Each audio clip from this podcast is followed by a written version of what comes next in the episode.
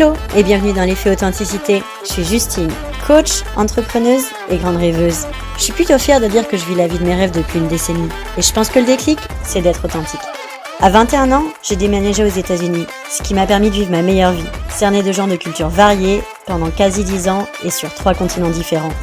Entourée par des personnes du monde entier, j'ai réalisé qu'on n'essayait pas de conformer car on ne connaissait pas les codes de ce nouveau pays qu'on découvrait. Il ne nous restait alors qu'une seule option, être notre authentique version. Ces dix dernières années m'ont fait constater que la vraie authenticité te transforme en magnet à opportunité. Aujourd'hui, ma mission avec ce podcast est de te montrer qu'il est possible de vivre la vie que tu désires vraiment. Dans chaque épisode, je te présenterai des personnes qui ont décidé de sortir des normes de la société et de créer une vie qui leur correspond en développant leur unicité. Dans chaque épisode, tu découvriras l'effet que l'authenticité peut avoir sur ta vie si tu oses aller chercher ta vraie identité, alors prépare ton café, thé ou cocktail préféré et découvrons un parcours qui fait rêver. Marion, merci beaucoup d'être là aujourd'hui. Bienvenue dans l'effet authenticité. Donc, je vais commencer par une petite présentation de toi. Donc, tu viens, si je me trompe pas, du milieu de la tech. Tu vivais à Munich jusqu'à récemment, où tu as passé en fait tes derniers mois à préparer un voyage et à construire un peu ta nouvelle vie.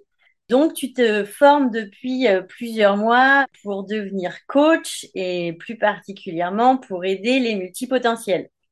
Exactement. Alors, finalement, je suis coach depuis quatre ans et depuis quelques mois, je me forme pour euh, justement monter euh, une activité en indépendante parce que jusqu'à présent, j'ai travaillé avec des, beaucoup d'entreprises en tant que coach justement interne.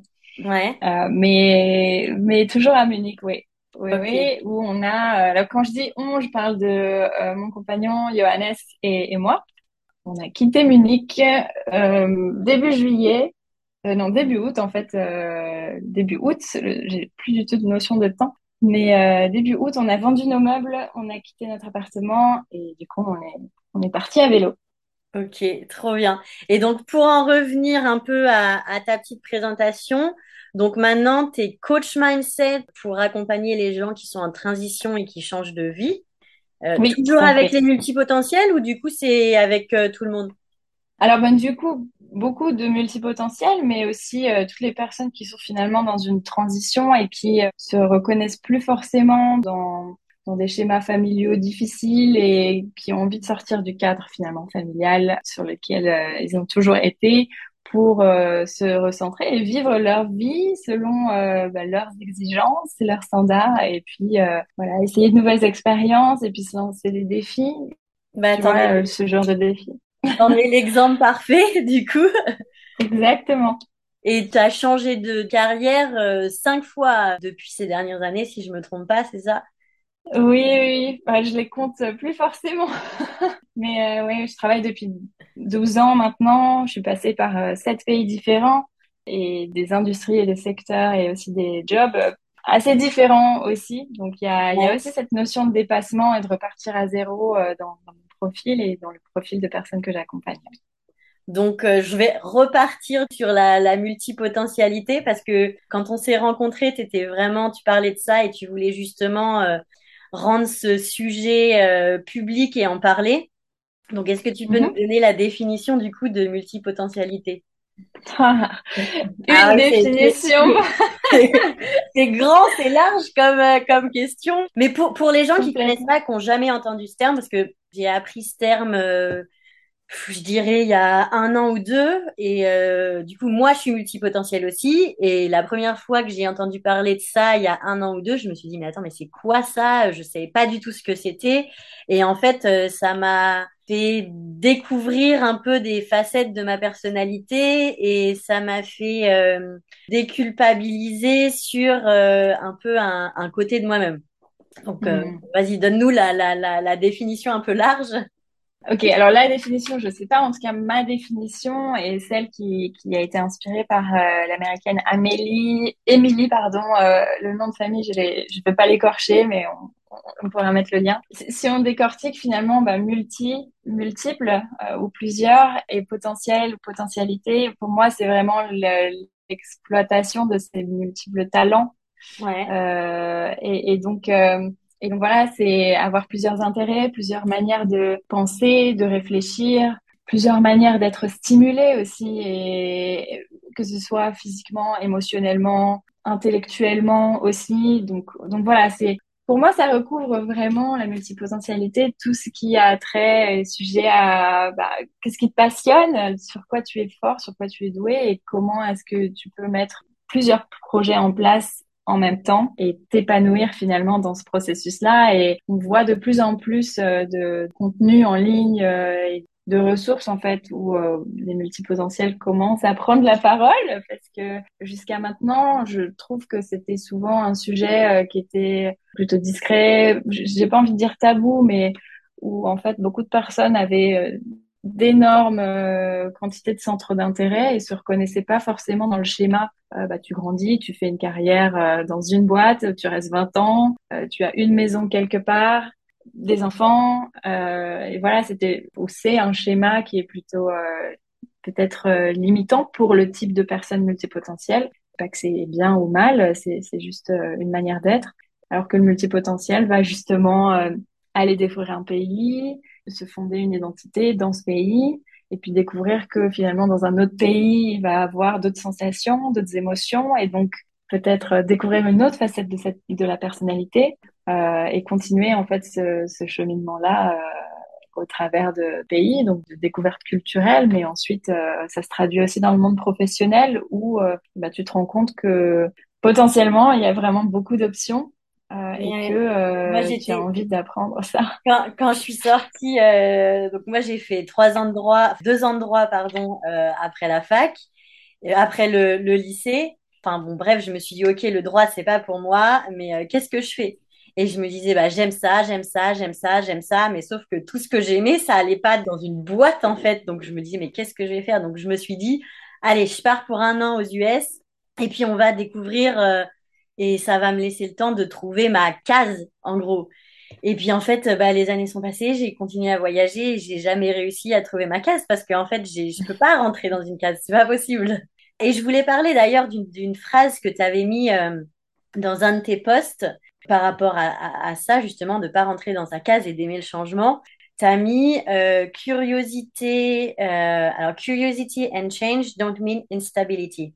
Et c'est une phrase qui m'a vachement parlé parce qu'il n'y a pas si longtemps que ça, il y a peut-être un an, j'ai de la famille euh, proche qui m'a dit que j'étais instable en fait. Et du coup, mmh. ça m'a ça, bah, ça m'a touché quand ta famille proche elle te dit ça. Alors que bah non, c'est pas que je suis instable, c'est que j'aime euh, changer et, et, que voilà, j'aime explorer et, et je peux pas rentrer dans une case quoi. Ouais, c'est intéressant. Alors bah du coup, ce que ça voulait dire, c'est euh, la, la, curiosité. C'était quoi, curiosité? La curiosité, le changement euh, ne veut pas dire instabilité. Je te rejoins un peu sur ton histoire avec ta famille. Moi, j'ai aussi entendu plusieurs fois de proches, euh, de la famille, d'amis. Quand est-ce que tu vas te poser? Et en fait, cette phrase, elle m'a créé beaucoup d'angoisse. Et encore aujourd'hui, là, je, t'en parle, j'en ai un peu des frissons. Ouais. ben en fait, qu'est-ce que ça veut dire? Qui a dit qu'il fallait se poser? Ouais, et, et, et, en fait, à partir du moment où tu te poses cette question, tu te dis, mais pourquoi je devrais me poser? Qui a dit qu'il fallait se poser? Qu'est-ce que qu'est-ce qui se passe si euh, si je me posais maintenant? Qu'est-ce qui se passe si je me posais pas? Et, et, je pense qu'on rejoint en fait la question de ben finalement merci merci pour ton feedback euh, slash euh, jugement. Mais moi j'ai pas envie de me poser. Parce que pour moi me poser c'est synonyme de, de m'ennuyer et de, de m'éteindre finalement. Là où je pense que la beauté euh, de la vie, en tout cas comme moi je, je, la vois et, la perçois, euh, c'est d'être en mouvement. Ouais, je... Je, vois bien avec toi aussi. Euh. je suis tout à fait d'accord. Et du coup, moi, je pense que j'ai eu la chance de partir quand j'avais 21 ans. Et le fait d'être bah, à l'autre bout du monde, tu connais personne, enfin, tu, tu, te fais ton réseau, bien entendu, mais t'as pas, t'as pas ta famille proche, t'as pas les, les, tes parents, tes grands-parents, tes, tes, amis proches qui sont là à te juger. Donc en fait, à l'autre bout du monde, tu tu, tu t'en fous parce que bah tout le monde s'en fout de toi et du coup toi tu t'en fous un peu et tu vis ta vie et t'as pas ces préjugés. Et du coup, euh, moi, en étant huit ans à l'étranger, je me suis dit mais en fait, euh, je bouge tout le temps et en fait c'est ça qui fait que ma vie elle est géniale quoi. Et, et à chaque fois que je rentrais en France, comme toi, quand est-ce que tu vas te poser, euh, quand est-ce que tu vas trouver euh, un boulot, un mec. Euh? Et mais en fait, euh, en fait, moi, mon but dans la vie, un peu, c'est pas de me poser, c'est exactement comme tu disais, d'être constamment dans le, dans, dans le mouvement parce que plus tu, plus tu bouges, plus tu avances, plus tu deviens une autre personne et plus tu, tu explores, quoi. Ouais. Alors, je rajouterais quand même une, une dimension. Tu as dit le but dans ta vie. J'ai pensé ça aussi longtemps et je rajoute aujourd'hui mon but ou ma priorité aujourd'hui. C'est ça. C'est de bouger. Euh, là, on part en, en, tour du monde slash euh, voyage euh, pendant un an ou plus.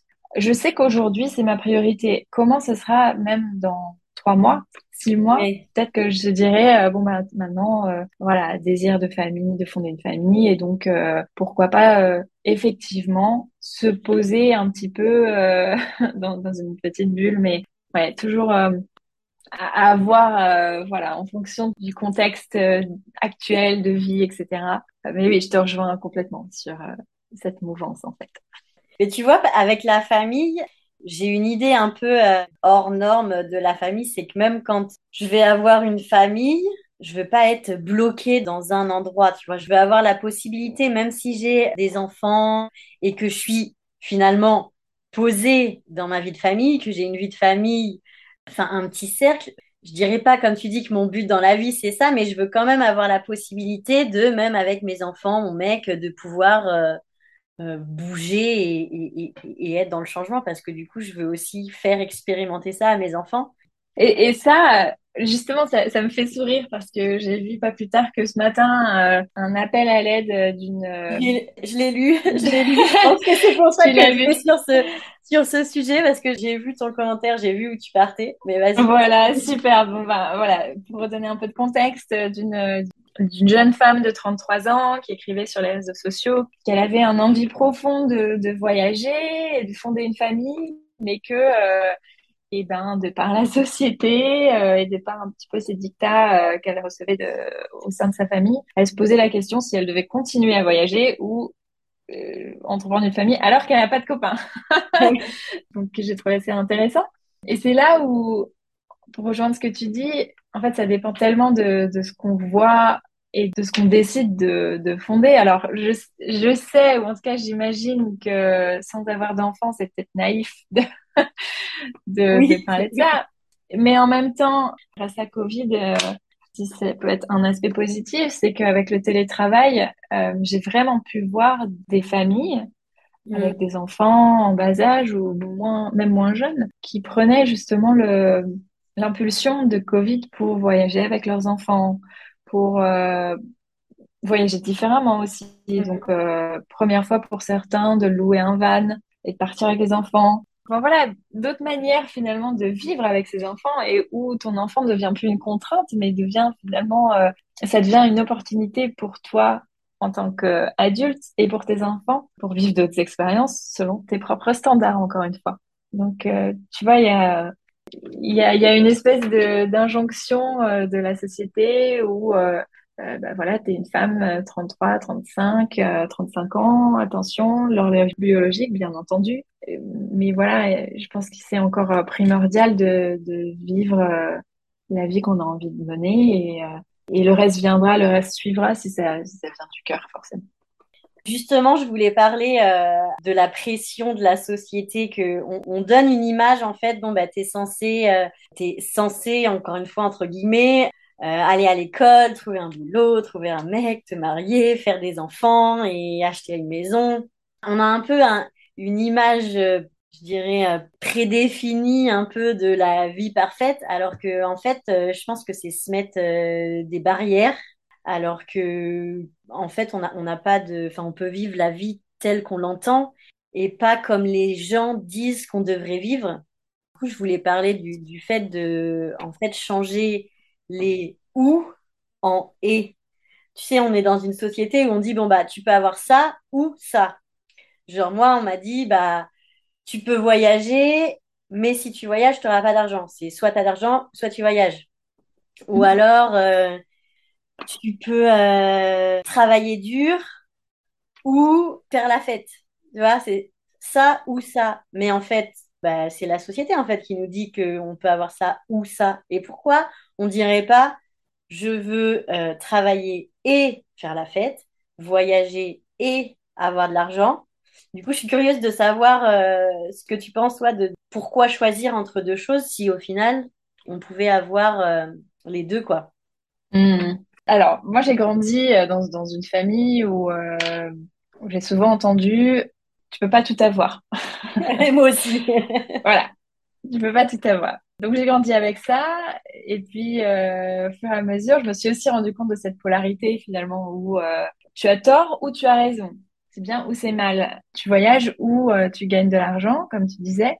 Et je pense que je pense qu'on peut en sortir finalement. Je pense que et ça, ça rejoint le, le, trait de, de, la multipotentialité qui est bah, en fait si j'ai envie de d'entreprendre un nouveau projet, ou si j'ai envie de voyager et en même temps de travailler, en fait, pourquoi pas? Je, je peux toujours me trouver des options. En fait, tout existe. C'est juste qu'est-ce que tu vois? Et je pense que quand on nous dit euh, bah, tu peux pas tout avoir, en fait, ça projette beaucoup sur ce que la personne en face de toi qui te dit ça projette pour elle-même et pas forcément pour toi. Moi, je sais que je peux aujourd'hui voyager et travailler pourquoi? Parce que je, bah, je cherche des options pour le faire. Je, j'aligne euh, finalement mes intérêts à ma vie professionnelle. Et donc, ça a été sur les trois dernières années, par exemple, j'ai travaillé dans une boîte, euh, une start-up de, de fitness où tu pouvais euh, faire ton, on développe une application pour que tu puisses faire ton sport de chez toi. Pourquoi? Parce que pour moi, le sport hyper intéressant, mais aussi parce que dans les options de cette boîte, euh, tu pouvais euh, travailler en télétravail. Et donc, pourquoi se limiter, si tu veux? J'aime tout ça, donc je l'englobe et puis euh, et puis j'y vais. Et puis à partir du moment où quelque chose ne me plaît plus, bon bah ciao cacao, tu vois, on, on cherche autre chose. Et oui, et ça c'est ça passe par comment tu as envie de vivre ta vie et est-ce que tu veux enlever cette polarité, j'ai tort, j'ai raison, ou est-ce qu'on va plutôt dans la compréhension de ce qui est possible et ce qui est pas possible? Ou ce qui est euh, entreprenable. Quand je suis partie, du coup, à 21 ans, je suis partie aux États-Unis et je pense que ça a été la meilleure décision de ma vie. Et du coup, je suis arrivée dans un pays où euh, tout est grand, tout est possible, rien n'est impossible, tu peux tout avoir. Euh. et je pense que ça a un peu euh, changé un truc, moi, dans mon mindset, parce que je suis partie, je me suis dit, OK, je pars pour huit mois et après, on verra. Et puis, en fait, je me suis rendu compte que, voilà, en fait, euh, justement, euh, quand tu disais que tu as grandi dans une famille où on disait que tu pouvais pas tout avoir, moi, ma mère, elle avait une phrase qu'elle me disait, c'est arrête de vivre dans le pays des bisounours. Et, euh, mhm. et du coup, j'étais toujours, ah ben si, mais moi, j'ai envie d'avoir ça et ça et ça. Et du coup, en fait, les États... Et mais, mais j'avais quand même, je disais ça, mais j'avais en moi la croyance que c'était pas possible, en fait. Mhm. Et aux États-Unis, justement, ça m'a permis de me dire, mais ouais, mais en fait, je peux avoir ça et ça euh, ça, ça me plaît pas, bah, c'est pas grave, j'en ai pas besoin. Et du coup, j'ai réussi à, finalement, comme tu dis, euh, commencer à faire ma vie comme moi j'avais envie et pas comme euh, j'étais censée faire ou comme les gens te disent, bah, tu es censé faire comme ça, donc fais-le comme ça. Non, bien sûr. Et pour reprendre le on peut pas tout avoir, j'ai jamais manqué de rien, qu'on soit clair. En revanche, c'est vraiment cet état d'esprit du eh ben non, tu ne peux pas tout avoir. Et donc, c'est vrai que quand tu vois le contraste avec une mentalité américaine ou euh, bon, bah, American Dream et, euh, et voir les choses très grandes, ouais, je pense que pourquoi se limiter en fait? Et c'est pas vrai? Ouais, Qui a dit qu'on pouvait pas tout avoir? Ça, c'est un truc de ta tête qui vient certainement de ta, bah, de, ta famille, de ton éducation euh, et donc de plusieurs générations. Mais euh, c'est là où le voyage est tellement important aussi, de, de, se rendre compte que bah, finalement sur ces injonctions que nous on, on imprime euh, à l'intérieur de nous, il y a, y a bien d'autres choses. J'étais, j'étais en Inde il y a trois ans et je mourais pour une salade de fruits au restaurant et elle n'était pas sur sur le sur la carte et puis donc je demande au serveur, est-ce que euh, vous pensez que je pourrais avoir une salade de fruits? Et sa réponse, ça a été, why not? Pourquoi pas? Non, c'est pas parce que c'est pas écrit que ça n'existe pas, en fait. Ouais, ouais, Et j'ai trouvé, j'ai trouvé cette situation assez absurde et en même temps tellement géniale parce que tu te dis, ouais, bah, c'est vrai, pourquoi pas En fait, ils ont des fruits pour faire euh, un dessert, donc ils pourraient juste faire une salade de fruits, tu vois. C'est clair. Euh. Mais on est, je pense qu'en fait, on se met tellement de limites, alors que en fait, l'être humain est juste, euh, enfin, on, s'adapte à tout. On, ça, je me suis rendu compte de ça durant mes voyages. Je pensais que j'étais tellement, euh, en fait, je, me rendais petite. Je me pensais tellement capable de rien, en fait.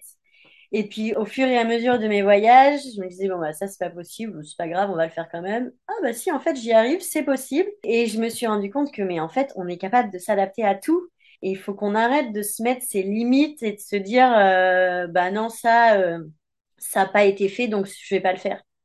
Bah, mm. comme tu dis, why not? Pourquoi pas essayer, quoi? Si ça marche pas, ça marche pas, mais euh, mais mais faut essayer. On va continuer sur un peu la même voie, mais c'est un truc que j'ai vu dans tes derniers posts par rapport à la pression de la société. En fait, je pense qu'on se met ses limites par rapport à ce qu'on entend autour de nous à force d'entendre que euh, faire 1200 euh, km à vélo quand tu connais rien à vélo, c'est pas possible, bah tu te mets dans la tête que c'est pas possible, alors que on en parlera un peu plus tard dans la conversation, mais tu nous as prouvé que c'était possible. Et du coup, dans un de tes posts, tu as mis une phrase euh, après la tonne d'encouragement vient la peur des autres. Parce qu'en fait, avant de partir dans ce périple à vélo, on, reviendra sur le sujet, mais pour vous donner un peu de contexte, euh, Marion a fait euh, Munich Rome en quatre semaines, je crois, mmh, à vélo. semaines et demie. 1200 km, c'est ça? Donc, tu n'avais jamais fait de vélo de ta vie. Et donc, quand tu as lancé le projet, tu as eu plein d'encouragement et tu n'avais pas vraiment de limite. Tu t'étais pas vraiment mis de limite, toi, dans ta tête. Et puis finalement, à force d'entendre les autres dire que euh, t'allais avoir mal aux fesses, que t'allais, euh, fallait pas que tu commences trop vite parce que sinon euh, t'allais pas pouvoir finir, tout ça, en fait ça, tu avais pas trop pensé. Et finalement, c'est à force de l'entendre des autres que la peur est venue à toi. Absolument. Bon, déjà le, projet s'est construit un peu en, dernière minute. Donc peut-être une semaine et demie avant de partir, on ne savait pas qu'on allait faire qu'on allait faire ce qu'on allait faire. Donc c'est vraiment euh, voilà préparation euh, zéro.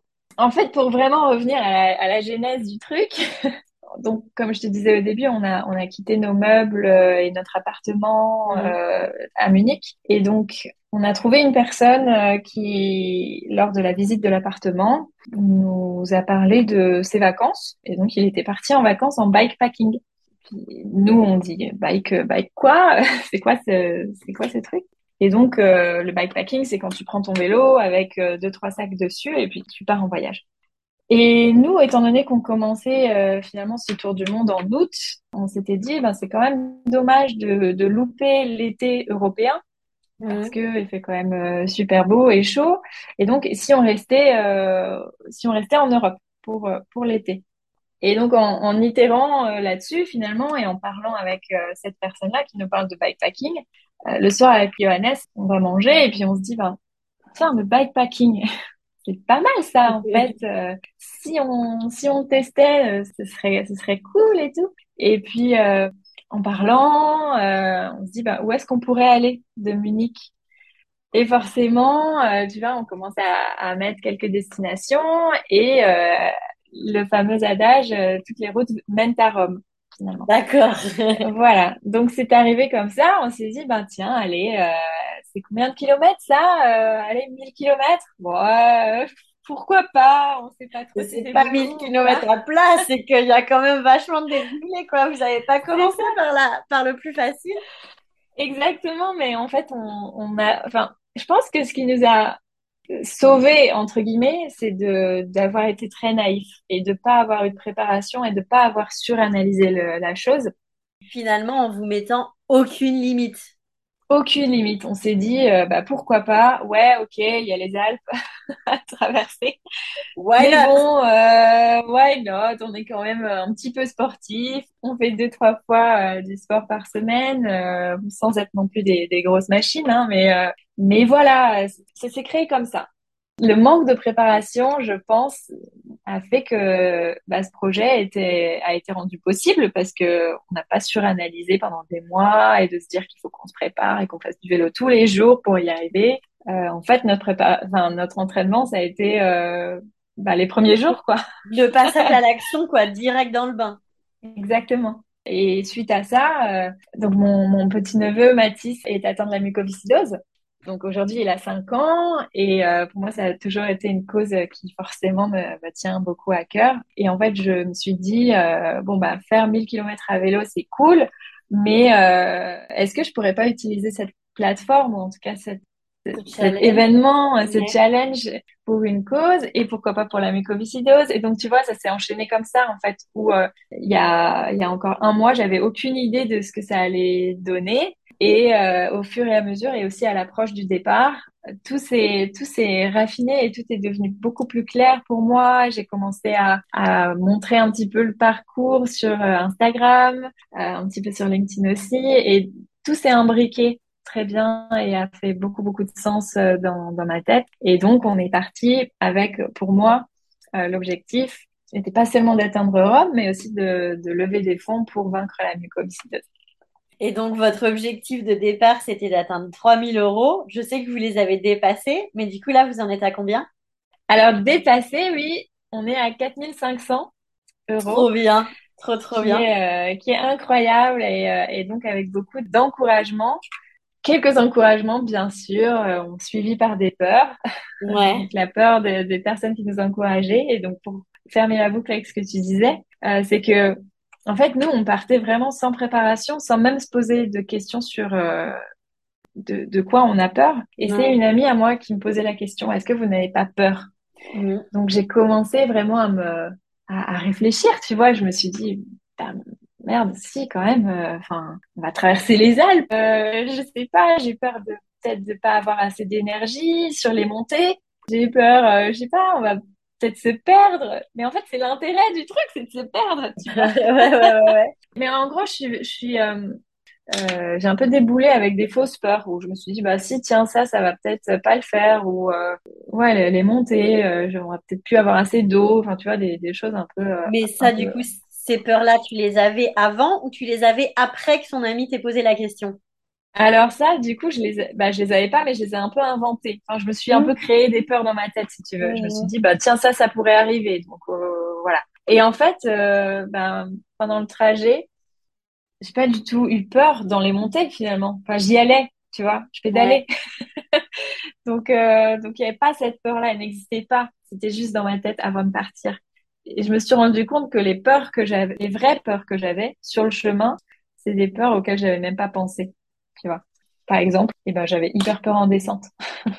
Parce que en descente, euh, c'est quand même impressionnant, tu vois, ça va vite. Euh, j'avais peur de, de partir dans le paysage, euh, d'avaler une guêpe en descente. Enfin, tu vois, des choses qui n'ont rien à voir, mais où ouais. finalement, bah, comme tu es dans l'action, tu te rends compte que ça, ce sont les vraies problématiques. Mais de toute façon, quand tu es dans l'action, après, bah, T'as pas le choix, il faut que tu, il faut que tu les voilà. T'as même pas la, la possibilité de, de, changer la situation ou pas parce que t'es dedans, donc. Euh... C'est ça, ouais, ouais, complètement. Finalement, des, sur une question de quelles sont vos peurs, ben, j'en ai, ai, entre guillemets inventé ou j'ai commencé à y réfléchir, mais c'était pas du tout fondé parce que bah c'est pas les, les choses auxquelles j'étais confrontée en vrai.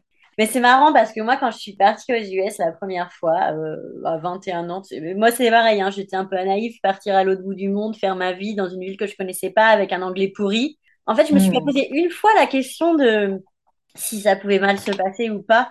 Et les gens, ils, ils me demandaient, mais t'as pas peur euh, Tu vas vivre dans une famille euh, Est-ce que j'allais dans une famille d'accueil? Mais j'avais cinq lignes, un paragraphe de cinq lignes qui me faisait un résumé de qui ils étaient, mais c'était tout. Et j'allais passer huit mois immergée dans leur famille. Et je partais dans une ville euh, que je connaissais pas. Et en fait, les gens ils disaient mais t'as pas peur euh, que dans la famille ça se passe pas bien? Et en fait, euh, non, j'avais. En fait, je exactement comme toi, je m'étais même pas posé la question en fait. C'était mmh. je veux aller là-bas, j'y vais. Point barre. Non, c'est sûr. Bon après, comme euh, partir à 21 ans euh, à l'étranger, il y a toujours la notion de prudence. Et c'est là où c'est assez compliqué finalement de trouver la, tu vois, l'équilibre entre euh, bon bah soyons prudents et euh, soyons aussi naïfs dans le bon sens du terme pour pas se poser trop de questions. Personnellement, c'est ce qui a vraiment fait la beauté de du voyage de Munich à Rome en vélo parce que on n'avait pas d'ordre de comparaison. Enfin moi, si tu veux, le, la plus grosse sortie à vélo que j'avais fait, c'était 80 km sur une journée et euh, c'était tout, quoi. Sinon, euh, je fais mon petit trajet pour aller au boulot, 5 km euh, aller-retour et, basta. Donc voilà, je pense que ce qui était euh, intéressant dans ce voyage, c'est vraiment le type de questions que tu te poses pendant le, le voyage, c'est-à-dire avant de partir, ben, on, on, travaillait, on avait nos réunions, donc tu disais merde, faut pas que je sois en retard pour la prochaine réunion ou, ou, des, ou des conflits, etc. d'équipe. Et en fait, ta journée, elle devient complètement différente dans le sens où tu te poses plus le même genre de questions. Tu te poses des questions du type est-ce que je vais trouver de l'eau? Est-ce que je vais trouver où dormir? Quand je suis au milieu de la montagne et il commence à faire froid à partir des 19 heures Et en fait, tu vois, c'est là où bah, tes perspectives, elles changent complètement parce que c'est d'autres problématiques que tu rencontres en fait dans ce voyage. Et ça, ça nous a, ça nous a réveillés et éveillés dans le sens où, ah ouais, en fait, euh, la vie, c'est ça. Tu vois, la vie, c'est euh, bien sûr, faut travailler, bien sûr, euh, avoir un appartement où vivre, etc. Mais c'est aussi ça, de se dire, tu peux partir un week-end, t'as pas besoin de faire trois semaines et demie de mini à Rome, tu peux partir un week-end ou des, des, petites vacances et te dire, ah bah, je retrouve ces sensations-là, où effectivement, là, ma problématique, c'est vivre, en fait, et de retrouver des émotions. Et... C'est un peu reconnecté à l'essentiel, finalement. Absolument, ouais, ouais, ouais. Je t'ai coupé sur émotion. Euh, non, j'avais fini, mais c'est euh, poser d'autres questions, en fait, qui sont essentielles, qui te reconnectent à tes émotions. Ben justement, c'est parfait que tu parles d'émotions parce que je voulais te demander, euh, j'ai lu dans tes contenus que l'émotion, les émotions et les intuitions, c'est de l'or et que dans quasiment tout ce que tu fais, tu essayes de les écouter en fait et de suivre, enfin d'écouter tes émotions et ton intuition. Donc, mhm. si, tu devais nous en parler, comment tu fais? Est-ce que tu as des petits tips de comment se connecter euh, à nos émotions et à notre intuition? Oui, alors ben, je peux te, je peux t'en parler en parallèle de Munich Rome en vélo, parce que ça, pour le coup, euh, c'est vraiment, euh, c'est vraiment réapparu. Tu dirais du coup, quand vous avez pris la décision de partir comme ça, c'était ton intuition, que du coup, c'était pas vraiment réfléchi. Comment, à quel moment, en fait, t'as pris la décision et tu t'es dit, euh, ok, bah, on y va, quoi? Alors ça, c'était plutôt un mélange d'intuition et de, de raison aussi. Raison parce que, euh, bon voilà, ça fait 12 ans que je travaille. J'ai quand même pu mettre de côté pour me permettre un, un voyage. Mais aussi la notion de, bah, comme on en parlait tout à l'heure, je vais avoir 34 ans, j'ai envie de fonder une famille, mais pas maintenant. Et j'avais toujours ce rêve de voyage d'un an de manière un peu inconditionnelle dans le sens où euh, tu le fais pas pour un travail ni pour un stage mm. ni pour des vacances en fait tu le fais pour toi donc ça c'était c'était très raisonné et mais après l'intuition dans ce voyage à vélo ça a été plutôt euh, j'ai besoin de de me recentrer en fait, de savoir qui je suis dans des situations difficiles et vraiment difficiles, euh, avec des questions de vie ou de mort là pour le coup. Ouais. Mort pas non plus, c'était pas si extrême que ça, en tout cas j'ai l'impression. Mais c'est là où je marche beaucoup à l'intuition et où je me suis dit, bah, c'est, c'est pas une mauvaise idée finalement de partir sans savoir et, et puis advienne que pourra. Et au pire, si quelque chose se passe mal, on n'est quand même euh, pas dans la forêt amazonienne, tu vois. Donc, euh, je veux dire, euh, dans les Alpes, je, je sais pas comment je l'imaginais, mais j'imaginais pas ça si pire. Je me suis toujours dit, bah, si jamais je suis à bout, euh, il y aura toujours une voiture et puis je laisse mon vélo et je, je pars en voiture avec quelqu'un, tu vois, pour aller dans la ville la plus proche. Donc euh, là où euh, pour moi les émotions et l'intuition sont hyper importants, c'est, je te donne un exemple, on était à 700 km de trajet Mmh. C'était une grosse journée, il faisait super chaud et je, sentais que j'étais plus très concentrée quand je pédalais. Et on arrivait, on devait prendre une route type euh, route nationale, tu sais, pas autoroute, mais avec deux voies. Et donc c'était pas très chouette en fait. enfin moi je me suis dit, euh, je prends ça en gros, euh, soit je mets 5 heures pour un kilomètre, soit soit je meurs en gros. Je me sentais pas du tout confortable. Mon copain était plus chaud pour le faire. Et au final, euh, je le sentais pas. On était devant cette route-là avant de s'engager. Et j'ai dit à Johannes, écoute, moi, je, je me sens pas de la faire. Pourtant, je, en général, je suis quand même assez téméraire et, courageuse. Mais sur cette situation, je, je peux pas t'expliquer. Je le sentais pas. Alors que c'était pas interdit au vélo. Et au final, on a, on a fait demi-tour, on a fait un gros détour pour pas prendre cette route-là, mais c'était conscient. Et on s'est posé ensuite, on a lu quelques articles après coup.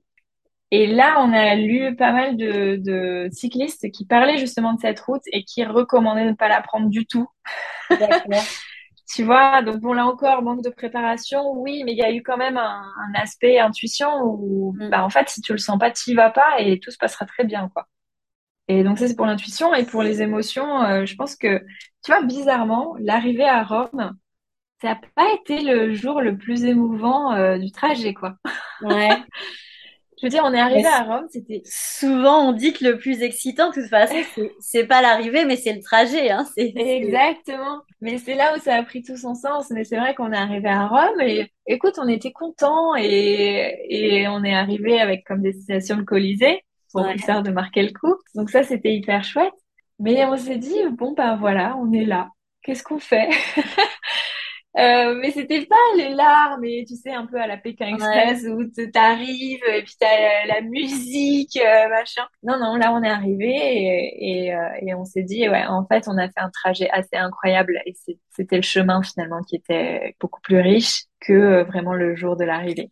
Donc, euh, donc voilà, pour moi, l'émotion la plus forte que j'ai ressentie pendant le trajet, c'était euh, au troisième jour, justement, donc avant d'arriver sur le point euh, culminant des, des, Alpes, où en fait j'étais en montée avec mon vélo au bout de ma vie, il faisait hyper chaud. À droite, j'avais la falaise qui tombait dans le vide. À gauche, j'avais les voitures qui me doublaient.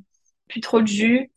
Et en fait, c'est là où tu vois toutes les émotions sont là, qu'est-ce qui se passe dans ta tête? Quel est le dialogue intérieur? Tu te dis comment tu te ressens, ton corps et tout Qu'est-ce qui se passe? Alors déjà, le dialogue euh, extérieur, c'est moi en mode furie qui, qui crie en fait. Enfin genre, au début, tu sais, j'allais mollo avant. Allez, allez, c'est bon, vas-y, allez, tu peux le faire. Tu vois, donc vraiment d'entrer euh, vocalement euh, dans ma tête. Et puis ces, ces petits allées là, timides, se transforment en, en, en gueulade en fait. Ouais lâche rien, lâche rien, tu vois, et sur des mètres et des mètres, des kilomètres. Et ça, ça se transforme en, euh, bah, t'as un peu le, le, comment, tout qui, qui repart sur les premiers jours, en fait. Et, et dans ma tête, ce qui se passe, c'est de me dire, mais en fait, t'es capable. Tout, enfin, rien peut t'arrêter. Si t'as envie d'entreprendre quelque chose, mais tu peux, tu peux y aller et tu vas y arriver. Et bien sûr, là, je vois, euh, je vois mon, mon neveu Mathis, euh, je vois, euh, je vois mon copain qui est là en haut, qui m'attend. Et en haut, c'est pas à deux mètres, hein, on est, euh, on parle de centaines de mètres. Et en fait, il y a tout ça. Et puis, euh, en plus d'être multipotentiel, je suis quand même hypersensible aussi. Donc, tu vois, je me mets à pleurer sur mon vélo. Donc, la scène est plutôt absurde. donc, je, donc voilà, il y a, T'avais besoin que ça sorte, quoi, en fait. T'avais besoin d'extérioriser. C'est ça. Donc tout sort et c'est là où tu te dis, ok, ben en fait, euh, j'écoute juste ces émotions-là et elles sont importantes et elles vont me mener euh, où j'ai envie d'aller en fait. C'est ça qui qui est beau et c'est pour ça que ce genre d'expérience et de challenge, de défi que tu te fixes à toi-même, euh, c'est hyper important pour retrouver ces sensations-là et ces émotions que moi personnellement j'ai pas retrouvé devant un laptop, un ordinateur euh, en réunion avec mes collègues, même si je les adore, tu vois. Ouais, bah, normal, c'est pas tout à fait pareil. Et du coup, est-ce que au niveau euh, de ton mindset, est-ce qu'il y a eu un avant, un pendant et un après Est-ce qu'il y a quelque chose qui a, qui a changé en toi? Est-ce que tu as découvert quelque chose en toi ou, ou alors euh, non, pas du tout euh? Super bonne question. Alors, un avant, un pendant et un après. Je pense qu'au niveau de l'état d'esprit que j'avais avant de partir, ça a toujours été, écoute, on y va, et dans le doute, s'il y a un problème, on, s'arrêtera et on trouvera une solution. Tu vois, ça a toujours été un peu ça, euh, de vas-y, fonce, quoi. Enfin, sur un malentendu, ça peut marcher. un peu ça, finalement. Euh, pendant, je pense que le pendant qui a été vraiment significatif pour moi, ça a été en Toscane. Toscane, euh, enfer caché. Donc c'est magnifique hein, la Toscane. je sais pas si tu y Ouais, il faisait chaud, mais en fait c'est hyper vallonné. Donc tu sais que c'est vallonné. Euh, enfin, on voit tous des, des, magnifiques photos du paysage de la Toscane. Mais quand tu es sur un vélo qui et, et, tu dois pédaler, en fait les pentes sont hyper raides. Donc, euh, donc tu, les, tu le sens. Pour nous, euh, la Toscane était plus difficile que les Alpes, par exemple.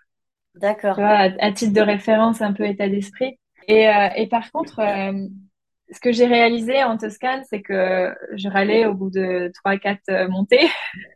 c'est putain, mais ça s'arrête jamais ce truc. C'est incroyable, j'en ai trop marre et tout. Et j'ai pas, j'ai pas trop un tempérament de râleuse, mais je me suis mise à, tu vois, à bâcher un peu euh, lors des montées parce qu'en fait, j'en pouvais plus. J'étais, euh, j'étais carbo, ça faisait, ça faisait 500, 700 kilomètres, donc euh, tu le sens quand même hein, dans les jambes. J'imagine.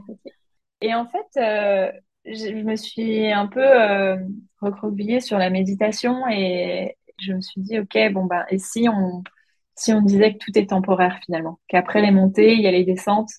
Et donc voilà, mets-toi un podcast, euh, mets-toi une, une, musique avec un, un rythme euh, un peu euh, débile, tu vois, mais histoire de juste pédaler et de ne pas y penser. Essayer de mettre un peu ton état d'esprit ailleurs, sur autre chose, concentrer sur autre chose, quoi. C'est ça, ouais. Et de se dire que tout est temporaire et que, bon, ben voilà. Après la montée, il y aura la deuxième et la troisième. Et puis après, il y aura la pause déj. Après la pause déj, on verra pour la journée. L'objectif, c'était, je dis n'importe quoi, 70 km. Bon, ben, on en a fait euh, 45. On s'arrête là ou on continue? On continue? OK. Bon, ben, allez. Alors, on, on reset. On repart de zéro. Comme ça, l'état d'esprit a plus les moyens de se plaindre, tu vois. Ouais. Et de se dire, euh, bon, ben allez, on n'a plus que 5 km avant la pause et plus que 30 km avant de trouver un, un, logement pour le soir. Donc, tu vois, ça a été vraiment de le prendre par itération et plus par moment de kiff et de se dire, non, en fait, là, je vais pas faire, je pense pas dans ma tête, il me reste 700 km Mmh. Mais euh, ok, il me reste euh, 8 km avant euh, un tiramisu, tu vois. ouais, c'est vraiment jouer en fait euh, avec ton mental, vraiment essayer de focaliser sur quelque chose qui va t'aider à avancer et pas quelque chose qui va justement te tirer vers le vers l'arrière, quoi. C'est ça, oui. Et pour l'après, euh, donc l'après qui est finalement maintenant. Ouais. Oui, parce que là, euh, du coup, pour donner du contexte, ça fait combien de jours là que vous êtes arrivé Vous êtes tout, tout juste arrivé en fait. Ça fait cinq jours euh, qu'on est donc on est arrivé il y a cinq jours à Rome et là on est déjà depuis deux jours à Florence. On est venu en train du coup avec on a parfait le trajet. Mais non, l'après bah, c'est plus d'être dans le moment en fait, de, de, profiter et je dois te dire que le trajet à vélo est pas presque oublié, mais voilà c'est fait. Tu vois, euh, mm. j'ai passé euh, une matinée à, à, écrire dans mon journal en fait justement ce que je te raconte là. Ouais. Un peu, tout, toutes ces émotions qui sont qui m'ont un peu submergée. Et maintenant, c'est comme, ok, ben, je, je, vais voir ce qui vient maintenant et, et, juste profiter, en fait, et prendre ce temps-là. Trop bien. Je voulais juste faire un dernier petit point, du coup, sur votre aventure. Raconte-nous un peu plus au niveau de la cagnotte. Combien vous en êtes? Si vous avez un, autre objectif? Et quand est-ce que vous la fermez? Pour que oui. nos auditeurs puissent encore faire des dons. Oui, avec plaisir. Alors, bah, du coup, cette cagnotte, euh, a été ouverte au début du, du trajet donc euh, à vélo Munich Rome avec euh, j'avais mis comme objectif 3000 euros ok. euh, pour, pour commencer. Je, je, là pareil tu vois j'ai un peu en mode ok on passe à l'action on met 3000 on verra bien. Ouais. Donc j'avais pas forcément de, de référence à savoir si c'était trop ou trop peu et puis en, en, montrant un petit peu notre parcours et puis notre chemin euh, sur Insta, les gens ont commencé à s'intéresser à, à, ce qu'était la mucoviscidose, euh, mais aussi à notre euh, à nos petits exploits euh, quotidiens. et donc ça a commencé à prendre euh, en, en, ampleur. Aujourd'hui, on a 63 personnes qui ont contribué à la cagnotte. Et donc on est, comme je te disais tout à l'heure, 4500 euros sur un objectif. Génial on est de 3000, donc on est super content. Et en fait, cette cagnotte, elle a pour but d'aller à, l'association Vaincre la mucoviscidose. Et eux utilisent donc euh, l'argent récolté pour euh, financer la, recherche contre la mucoviscidose, mais pas que. Ça va servir aussi à, permettre euh, du financement de kits respiratoires, par exemple pour les personnes atteintes de la muco. La muco, à savoir que c'est une maladie génétique qui est dégénérative, donc, euh, voilà, elle, évolue euh, au cours de la vie de, du patient. Et, et, en gros, les personnes atteintes de la mucoviscidose, il leur manque une protéine qui permet d'évacuer le mucus présents dans le dans l'appareil respiratoire et digestif et donc forcément les, les organes se remplissent de mucus et donc euh, donc il est très difficile pour eux de respirer euh, d'où le fait de donner son souffle pour le pour la muco euh, et donc faire du vélo pour récolter de, de l'argent. Moi, je vais la laisser ouverte jusqu'au 25 septembre, qui symboliquement est la date de mon anniversaire. Donc, du coup, comme ça, euh, ça fait euh, une dizaine de jours encore euh, d'ouverture. Je mettrai le lien en dessous, enfin, dans la description du podcast, et je rajouterai aussi, je mettrai dans mon, dans ma bio sur Insta. Génial, merci, Justine. Donc, dernière chose que je voulais aborder, du coup, maintenant, quelle est What's next? Qu'est-ce qui est prévu là pour le programme des prochaines semaines, prochains mois, euh, prochaines années? Enfin, comment ça se passe? La question. Ou la question qu'il fallait pas poser. La question, si, si, si, toujours. Alors, eh bien, euh, au moment où on enregistre, donc on est à Florence, on a un mariage d'amis la semaine prochaine et ensuite on va passer euh, une, vacance, une, une semaine pardon, de vacances en famille en Croatie et je pense que la suite, ça va être de partir en Amérique centrale et d'entamer une retraite vipassana. Donc une retraite vipassana, c'est euh, dix jours dans un monastère à méditer en silence, en fait. Donc voilà, donc c'est après le, après les kilomètres, on va se poser pour le coup. et euh, challenge de ouf, j'ai déjà entendu parler de ça et et je, finirai peut-être par le faire parce que je suis très très curieuse et du coup je me dis mais est-ce que je serais vraiment capable de passer dix jours sans parler? Oui, bonne question aussi. bah, c'est voilà, c'est l'enjeu de ce défi de, de continuer un petit peu à, se, dépasser. Ça c'est d'une toute autre manière, mais euh, et voilà, continuer à, aller dans l'introspection et puis surtout à la rencontre euh, de, de beaucoup d'autres belles personnes. On a déjà rencontré beaucoup pendant ce trajet à vélo mais c'est voilà, étendre euh, la zone de confort qu'on avait à Munich pour nous découvrir et découvrir euh, le monde. Donc rien de concret pour répondre à ta question, mais euh, des idées ça et là. Et il y aura du yoga, il y aura de, des rencontres et donc pourquoi pas aussi commencer un podcast pour justement mettre en évidence toutes ces belles belles histoires aussi de dépassement de soi. Bah, j'ai hâte, euh, j'ai hâte qu'il soit lancé pour l'écouter ce podcast. Et toi, euh, toi personnellement, au niveau de ton, enfin professionnellement, du coup, tu continues tes coachings. Euh, comment comment ça oui, se passe? oui, voilà. Donc pendant le pendant tout le tour du monde, donc je continue à travailler en tant que coach en ligne du coup. Donc j'ai j'ai mes clients, mais l'idée c'est vraiment peut-être de me concentrer sur euh, cette notion de dépassement de soi et de, sortir du cadre et, des schémas familiaux qu'on a et qui nous limitent pour se créer une, vie selon nos standards. Donc, euh, voilà, je continue à coacher sur cette euh, dynamique-là. Trop bien. Bon, alors j'ai pris une habitude, trois questions, trois courtes questions avec trois courtes réponses en dernier. Quel est le meilleur conseil qu'on t'ait jamais donné? Vas-y, tente. Ok. Quelle est la meilleure leçon euh, que tu as apprise? Au cours de ta vie hein? Ça peut être une leçon il y a dix ans ou une leçon là, là, euh, la semaine dernière sur ton vélo. Euh, meilleure leçon? Oh là là, il y en a tellement, Justine. Je ne peux pas faire une réponse courte avec ça. La meilleure leçon, c'est peut-être synthétiser, c'est dur quand même. Vas-y, vas-y, développe si tu n'arrives pas à faire une question trop, une réponse trop courte.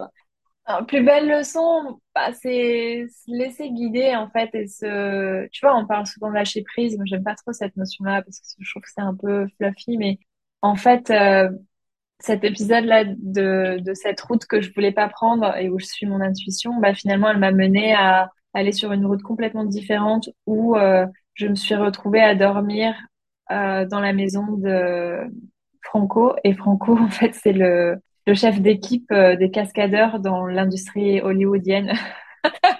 Oh, et donc, en fait, Franco, là, il, bosse avec Denzel Washington et euh, Ridley Scott. et, et, Franco, il a aussi euh, six enfants et parmi lesquels un tétraplégique avec qui le lendemain, donc il nous a présenté, avec qui il allait faire du bateau. Et donc ma leçon, c'est en fait, euh, écoute-toi et écoute les autres, juste. Et il peut y avoir tellement de, belles choses qui peuvent euh, en sortir. Mais le plus important, c'est de juste se concentrer sur, euh, sur l'amour que tu t'apportes à toi et aux autres, aussi bateau que ça puisse paraître. Mais voilà, fais confiance. Juste, tu vois, cette leçon de faire confiance, en fait, à, à toi-même et aux autres.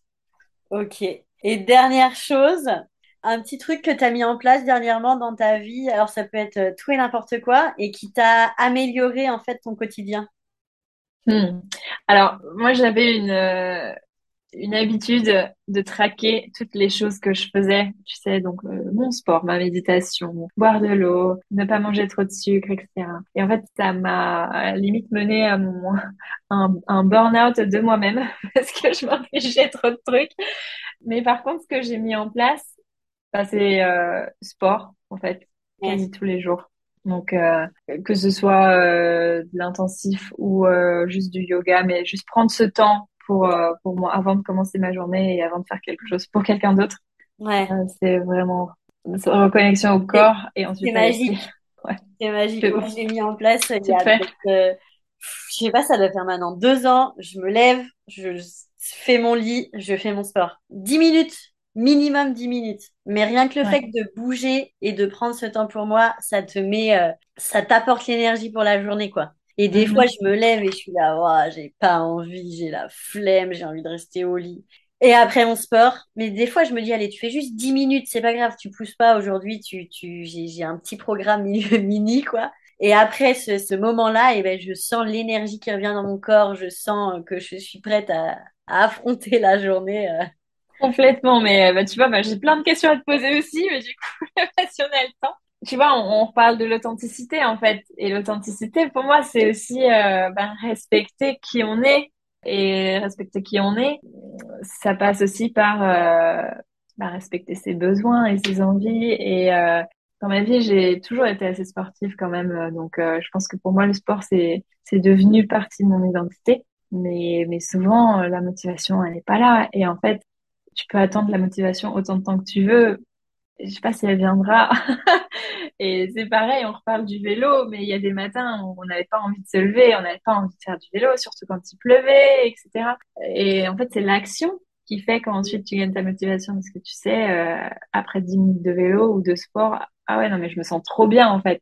Donc ouais, c'est tout ce mélange-là et je pense qu'il faut arriver à, à, trouver une certaine discipline, mais comme tu dis, en t'écoutant toi, si tu te dis, euh, je vais faire deux heures de sport tous les jours à partir de demain, alors que tu n'as jamais fait de sport de ta vie, tu, tu, vas tenir trois jours. Et encore.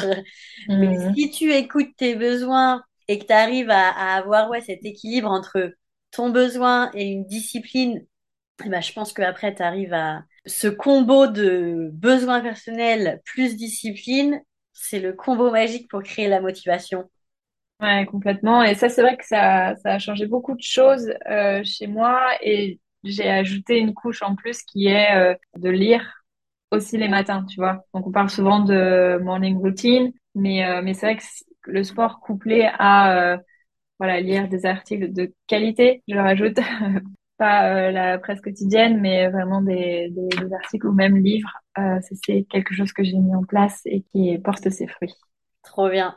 Bon, bah Marion, merci beaucoup. Euh, où est-ce qu'on peut te trouver euh, Dis-nous, euh, Facebook, Instagram, LinkedIn euh, Oui, bien sûr. Alors, principalement sur LinkedIn, Marion Bertoli, et Insta aussi, Exploration with Marion. voilà, je reste là quand j'ai des choses à, à, partager. En général, j'essaye de le faire spontanément. Bah écoute, Marion, merci beaucoup. Et puis. Merci à toi. Hâte, euh, hâte de voir euh, tes nouvelles aventures, euh, ton futur dans, en, en, Amérique du Sud et, et, et savoir où, où, tu vas aller. Ça marche. Écoute, avec plaisir. Merci pour tout, Justine. Merci d'avoir écouté cet épisode jusqu'au bout. Si tu souhaites soutenir ce podcast, laisse un avis et partage-le en story sur Instagram en identifiant The Authenticity Seeker. Je te souhaite une excellente journée en t'envoyant des bonnes ondes, de la joie et tout mon amour.